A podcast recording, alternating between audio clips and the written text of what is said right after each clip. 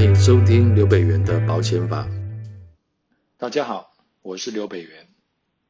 每年总会在媒体上看见一些保险的诈骗案件。我稍微看了一下相关的资料，金融评议中心曾经统计过，前两年呢，就是二零二一年到还有二零二零年这两年，非理赔争议的申诉案件超过两千五百件。那其中光是业务招揽不当或者是挪用保费的争议类型，那这两年加起来就有一千一百四十四件。啊，那这这中间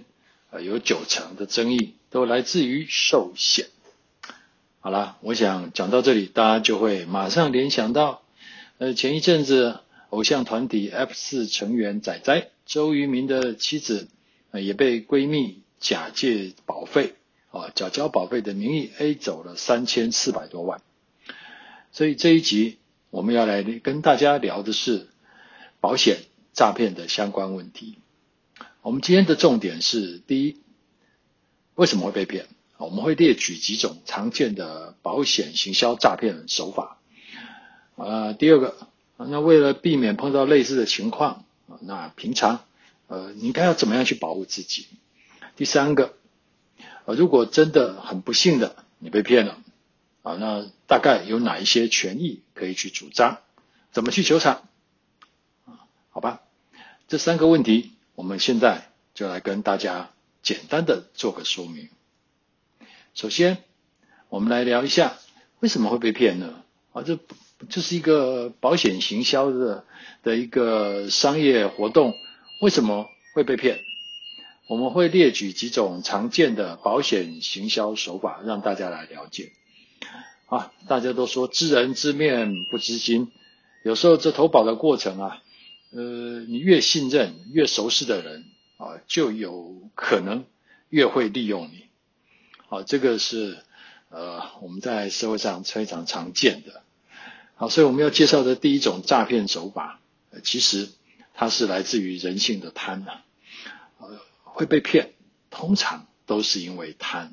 人的一个贪字，所以一般来说，他都会说：“哎呀，有高额获利的一种商品，啊，要赶快来投保了啊！呃，如果不投保，可能他要停卖了，诸如此类的哦。好，所以说这个是最常见的了。好，所以来，他通常会有三个步骤引诱你上当。第一个，他会跟你说有一个超级棒的商品，投保率非常的高，而且即将停卖。啊，那至于有没有这样的商品呢？一般来说，应该都是没有的。啊，也就是说，这个商品可能是这业务人员虚构的哦。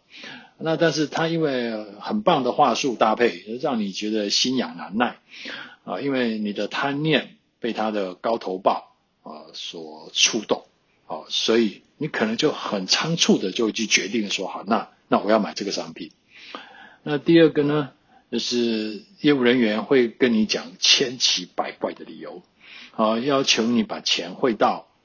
呃不是保险公司名义的账户，或者跟你讲说你把现金交给我啊会有什么好处啊？譬如说我们举个例子好了，这前一阵子那个仔仔的啊被骗的状况呢，呃，就是大概就是如此啊。那业务人员就跟他讲说，呃，在第二期保费的时候，他就说。哎，你如果说把现金交给我了，可能会有一些折扣啦，或者是说啊，因为你的保费很高哦，如果说用转账的，可能会被误认为是洗钱，好，所以现金缴纳要遮掩金流哦，所以你把钱给我，我来帮你缴。好，其实这都是一些借口啊，但是我想你可以发现到，基本上它是基于一种信任关系的诈骗，也就是跟你越亲近越亲密的人。啊，他在跟你做保险这样的一个诈骗行为的时候，你越容易掉入他的陷阱啊。好，第第三个状况呢，就是他的第三个步骤就是，通常他会要证明说他真的把钱有交给保险公司。那他要怎么证明呢？当然是伪造收据了啊。那保险的保险公司的收据叫做送金单。好，也就是说，他如果有保险公司一般来讲有收到保险费之后，然后他会把送金单交给你，来证明说我已经收到你的保险费了哦。但是这样的一个情况，常常呃，这在诈骗的时候，这个送金单都是假的。呃，其实我在这边也跟大家讲一件事情，以前我在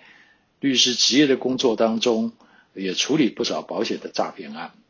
其实很多人因为对于金融业的一些交易的文件并不熟悉啊，所以我还看过业务人员自己撕一张笔记本，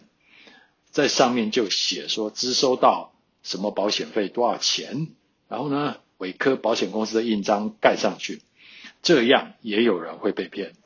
啊，所以真的是千奇百怪，无奇不有啊！好，那小编这边呢？呃，也跟我讨论过一个案件，就是二零二零年啊，呃，有一个邮邮局的金牌女业务，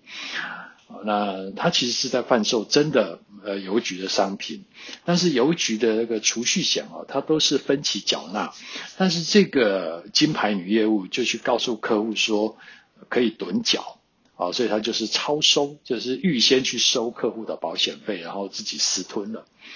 啊，所以他当然就是在这个商品的腰保书上面呢，自己就去趸缴的加工字样，就把它写上去哦，让客户以为说哦，原来他可以选择起缴或趸缴，其实一切都是个诈骗。他七年卖了八百八十七张保单，小朋友跟我讲的时候，我真的觉得哇，超超夸张的。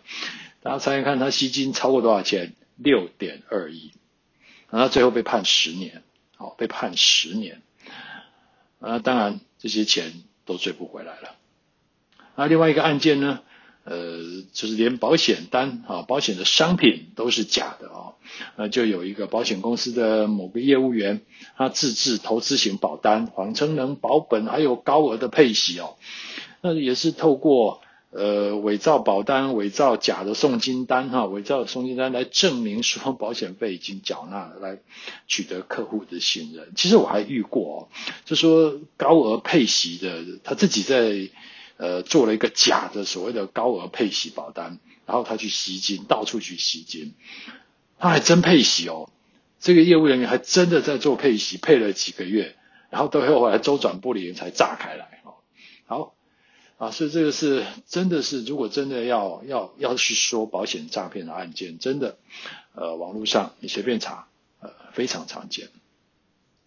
好，那接下来，呃，我们要来跟大家谈的就是还有一些常见的手法哦。那这些手法可能就比较不像刚刚我们讲的那么的呃明显啊。譬如说，呃，这些商品推荐上面的一些销售的不当话术，比如说。呃，你想买的是储蓄险，然后结果他却推荐你投资型保险啊。然后对于高龄者呢，常常会遇到哈，高龄者常常会遇到的金融剥削，比如说呃，业务员推荐你一些其实高风险又不保本的变额寿险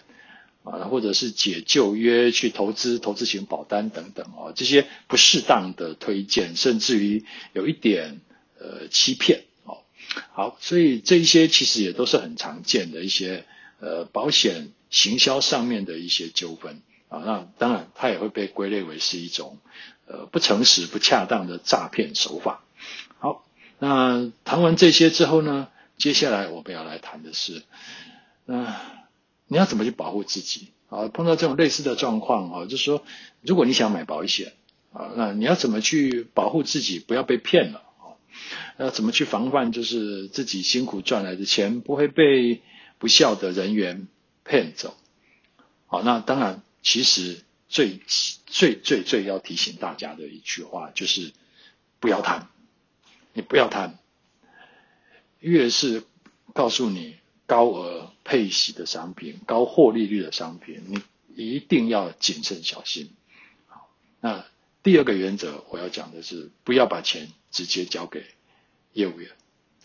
啊，所以如果说你要缴交保险费的话，啊，大概几个方法。第一个，你用银行账户去转账扣款给保险公司；第二个，你可以信用卡授权保险公司去扣款；那第三个，你可以开立有平行线，就是画平行线跟禁止背书转让。那抬头是保险公司的支票，啊，或者说你也可以请业务人员提供保险公司的条码缴费单。啊，你可以自己去超商缴费啊，像其实这个很方便啊，像我自己的保单，保险公司呃会用电子邮件寄缴费单来，那上面都有条码，超商就可以缴了啊，这都非常方便，也不会被诈骗。好，所以要记住，你缴保险费的对象啊，一定是保险公司。好，那当然，你跟业务员见面的时候，你也要从一些小地方去留心，比如说他出示的名片、呃电话啊，以及呃跟后续。啊，他给你推荐的商品啦，啊，以及他告诉你保险费要缴交的一些呃手续啊，你都要非常的去小心啊。那再下来，它上面的一些资讯啊，它出示的一些文件上面的资讯的正确性，呃，如果你有怀疑的话，你也可以其实进一步的跟他所属的公司去查询哦。比如说，他说他是南山的业务员，那你可以去呃零八零零去稍微问一下哈。那他如果给你推荐一个。呃，全世界最优的商品，然后配息最高的商品，那你也可以去跟他们的客服去查询一下，是不是有这个东西哦？我想这样的话可以避免自己被骗啊。如果你听到我们这样讲这么多之后，你是不是也会担心说自己啊，是不是买到假保单啊，或者是碰到了什么样的状况啊？所以其实我们在这边也要提醒大家，真的无论如何，你稍有疑虑啊，你都可以利用保险公司的客服系统去做好。第三方的确认，而且保险费一定不要经他人之手啊，这样的话，我想啊，呃，要被诈骗的情况就可以降到最低了。好了，接下来我们要来谈第三个问题啊，也就是重点中的重点，万一被骗了怎么办？好，如果你真的不幸被骗了，那你事后到底要怎么去主张你的权利呢？啊，你要向谁去求偿呢？好，那首先我想在谈这个问题之前，先帮大家建立两个观念。第一个，保险公司是不会授权任何一位业务人员去代收保险费，这一点你一定要切记。任何人告诉你说公司授权他来跟你收费这件事情，如果业务人员这样讲，他肯定在骗你，保险公司不会授权他的业务人员去收缴保险费。啊，那保险公司如果要去收钱的时候，其实他们都是有收费员啊。哦，其实这个收费员制度过去到现在其实都有一些争议，但 OK，但保险公司是存在这个制度的收费员，但是已经很少了啊。但是如果是业务人员的话，那他一定没有被授权。也就是说，如果你的业务人员告诉你说，你把保费交给我，我帮你交给保险公司。你要小心，纵使你很相信他，但是你把保险费交给他的时候，不等于交给保险公司啊。所以不等于交给保险公司的时候，就等于说，他如果把这笔钱吞了，保险公司是可以不认账的。好，好，这一点大家先建立。那第二个观念呢，要跟大家聊的，当然就是民法的损害赔偿责任的一些规定，在侵权行为上。呃，民法的一八八条规定哈，如果受雇人执行职务，哦，注意受雇人啊，就是等于我们这样讲哈，翻译一下哈，就是说我们用假设的方法，就员工啊，如果执行职务不法侵害别人的权利，那雇佣他的人就要跟这个员工一起负连带赔偿责任。好，那这个受雇人的范围，当然在法院上，呃，他的观念是蛮宽广的哈。那当然，因为我们不是一个专业的法律的一个。音频，所以我们就不去探讨说这个受雇人的法律内涵，但大概是我这样刚刚跟大家讲的这个观念，大家去想象一下，好，好，也就是说，呃，根据这个条文，如果你被保险业的行销人员骗了，好，那当然了，你可以跟这位行销人员提出求偿的诉讼，啊，那同时间他所隶属的公司。你也可以一起来连带请求损害赔偿，好，这个大概就是民法一八八条的概念。好，那我们介绍完这两个概念之后，大家清楚了，那接下来呢，我们就来去分析一下被骗之后的自保之道。首先，如果这份保单啊从头到尾都是他自产自销的，也就是不是保险公司的产品，那业务人员自己伪造的啊，是一张假的保单。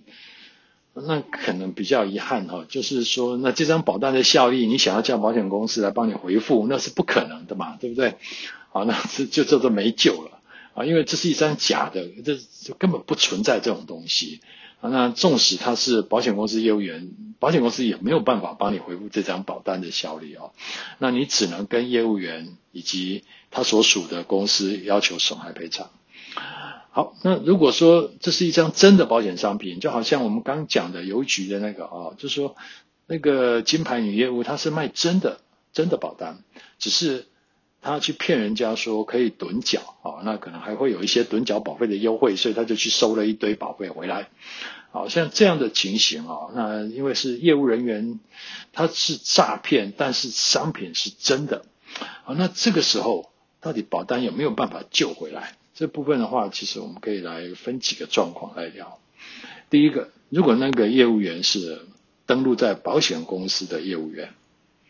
哦，如果是保险公司的业务员，我们就以邮局的那个例子来看好了啊。如果是登登记在邮局的这样的一个业务员，他的职正式的职员，他在销售保单的时候，呃，有做出这样的一个诈骗的动作，那当然这个邮局的业务员是要负损害赔偿责任的。那邮局很可能哈，很可能呃，法院也会按根据民法一八八条的规定。呃，去判决要负连带的赔偿责任，啊，要判连带的赔偿责任这样。那这个连带的赔偿责任判下来之后呢，当然邮局就是要赔给这个受骗的保户。那但是保户的保单是因为一直没有缴钱，所以其实可能缴了第一年，剩下都没缴哦，所以那他的保单也一直都在停效中哦。所以在这个状况之下，其实一方面。客户可能希望恢复保单的效力，那二方面，呃，邮局像这样的情况，也许也要对客户负损害赔偿责任。啊，那在这样的双方立场、这法律关系的纠葛下，也许我认为哈，可以坐下来谈一谈，这个损害赔偿的金额有没有办法转成呃保险费啊，转成一个恢复保单效力的机会？我觉得这个是可以沟通看看的。我不敢保证说每一家公司是不是都会答应这样的一个方式，但因为其实如果如果呃保单不能恢复效力了，那其实呃保险公司或者像刚刚我们讲邮局那个的话，其实的案例他都必须要赔偿这个客户被诈骗的保险费。其实这一来一往啊，其实我觉得应该是有机会双方磋商看看。那第二个情况，如果业务人员是登录在保险经纪人公司呢？完了这个问题的话，呃，就会恐怕你想要去恢复保险契约的效力啊，来谈跟保险公司谈的几率可能就比较低了，因为这业务人员不是保险公司的受雇人啊，也不是他的员工啊，所以在这样的情况之下，他是隶属于保险经纪人公司的。